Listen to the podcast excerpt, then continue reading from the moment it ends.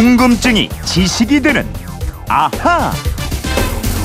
세상의 모든 궁금증이 풀릴 때까지 궁금증이 지식이 되는 아하 시간입니다. 휴대전화 뒷번호 8255 쓰는 청취자께서 주셨는데요. 궁금증을. 저의 새해 목표 가운데 하나가 다이어트입니다. 아마 저 같은 분들이 많을 것 같은데요. 근데 평생 저를 괴롭히는 이 다이어트는 언제부터 시작됐나요? 진짜 궁금해요 하셨어요. 자, 이 궁금증을 해결해 주실 정다희 아나운서와 함께 하겠습니다. 어서 오십시오. 네, 안녕하세요. 정다희 아나운서는 딱 이렇게 봤을 때 다이어트를 이렇게 할 스타일은 아닌 것 같은데. 저 워낙 뭐 원래 전혀 안 했었는데 네. 방송을 하기 시작하면서 음. 이 방송이 조금만 불어도 엄청 커 보이잖아요. 어. 그래서 다이어트를 하죠. 참, 저 같은 사람은 뭐 어떡하라고 정다희 아나운서 그런 얘기를 해요. 예. 자, 다이어트 그렇다면 이거 언제부터 시작이 된 걸까요? 자, 먼저 영어 단어 다이어트는요. 그리스어 디아이타에서 온 말인데요. 디아이타. 네, 그냥 살을 뺀다는 뜻이 아니라 어. 정신과 육체의 건강을 지키는 걸 의미합니다. 어, 이거 굉장히 좋은 말이네요. 네. 예. 근데 사실 옛날에는 지금처럼 다이어트해서 살 빼는 게뭐 요즘은 거의 지상명제인데 그렇지는 않았잖아요. 네, 그럼요. 역사적으로 보면은 아주 오랜 세월 뚱뚱한 몸이 바람직한 몸으로 여겨졌습니다. 어. 건강과 풍요로움과 성적 매력 그리고 다산의 표상이 바로 뚱뚱함이었거든요. 음. 어, 예컨대 여성의 아름다움을 상징하는 비너스 조각상 아시죠? 보면은 뭐 허리도 굉장히 두툼하고 굉장히 풍만한 그런 네, 느낌이잖아요. 맞아요. 엉덩이도 크고 가슴은 뭐 거의 거대하다고 해야 할 정도죠.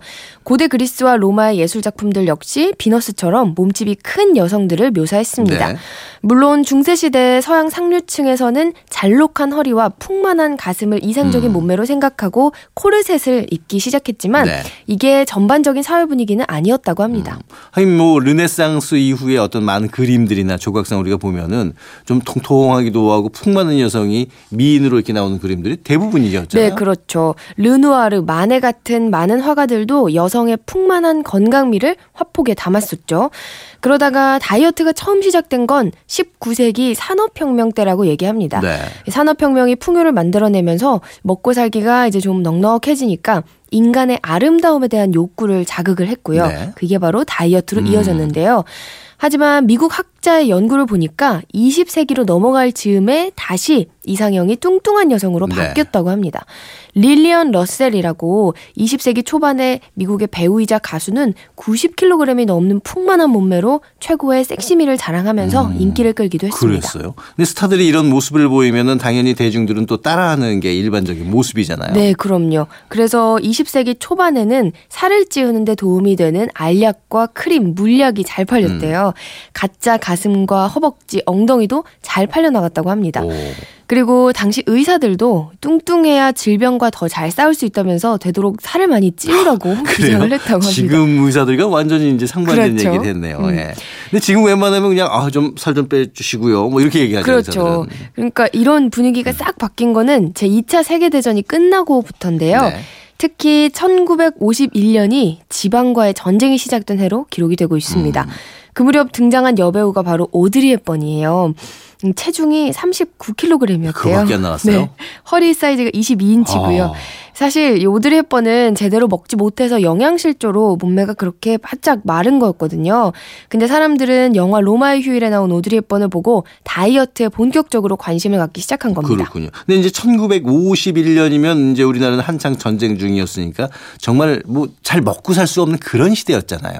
그렇죠. 1960년대까지만 해도 보릿고개란 말이 그랬었죠. 있었어요. 예. 하지만 서양은 엄청난 속도로 경제 성장을 하던 시기이기 때문에 먹을 게 많아지고 또 햄버거 같은 패스트푸드가 본격적으로 등장을 하면서 몸에 살이 많이 불기 시작했는데요. 이런 상황에서 1960년대를 주름잡는 슈퍼모델 트위기가 트위기, 등장을 예. 합니다. 트위기는 그 이름처럼 잔 가지, 작은 가지를 연상시키는 몸매로 미니스커트를 음. 유행시키면서 시대 아이콘으로 자리 잡게 되죠. 그렇군요. 이게 결국 슈퍼모델 트위기가 좀 결정적이었다고 볼 수가 있겠는데 네. 국내에서도 70년대면은 미니스커트가 이제 우리도 유행을 하긴 했습니다만 다이어트 열풍이 그렇게 불던 시대는 아니었던 것 같은데요. 네, 맞아요. 1980년대 이전에는 피부를 희게 만드는 게 여성들의 최고 관심사였습니다. 피부가 곱지 않으면 미인 축에도 낄 수 없는 법이라고 강조하는 그런 광고가 대부분이었고요. 네. 성형외과 광고가 등장하기 시작한 건 1980년대 들어서면서부터고 1990년대 중반이 돼서 다이어트 광고가 엄청나게 네. 늘어나기 시작했습니다. 그 이후부터는 또 다이어트 산업이 본격적으로 시작이 된 건데 네. 요즘에 아무래도 좀 많은 노출 옷도 입게 되니까 자신이 몸매 신경을 쓰게 되는데 사실 살이 찐 게 꼭 건강에 해로운 건 아니잖아요.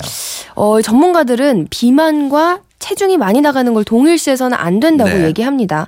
비만이라는 건 살로 가득 찬 상태, 즉 칼로리 섭취량이 소비량보다 많아서 소비되지 못한 칼로리가 체지방으로 쌓인 상태를 말하는데요. 자, 여기서 조심해야 할 게 체중이 많이 나간다고 해서 꼭 비만이라고 할 수만은 없다는 겁니다. 그러니까요. 이 골격 크고 또 근육 많아서 체중 많이 나가는 사람도 많거든요. 네, 바로 그거예요. 비만은 체지방의 양에 대한 개념이고 체지방량이 반드시 체중과 비례하는 것은 또 아니거든요. 네. 따라서 단순히 체중이 많이 나가니까 나는 비만이고 다이어트를 꼭 해야 한다. 뭐 이렇게 생각하는 건 잘못됐다고 봐야 하는 거죠. 그렇습니다. 사실 요즘 우리나라에서는 너무 다이어트 많이 하니까 다이어트는 종교다 이런 정도인데 아, 맞아요. 건강을 해칠 정도는 안 되겠죠. 그럼요. 네. 자, 파리오 쓰시는 청취자님 궁금증이 좀 풀리셨나 모르겠습니다. 다이어트 너무 스트레치 받지 마시고요. 저희가 선물 보내드리도록 하겠습니다. 자, 지금까지 궁금증이 지식이 되나 정다희 아나운서와 함께했습니다. 내일 뵐게요. 네, 고맙습니다.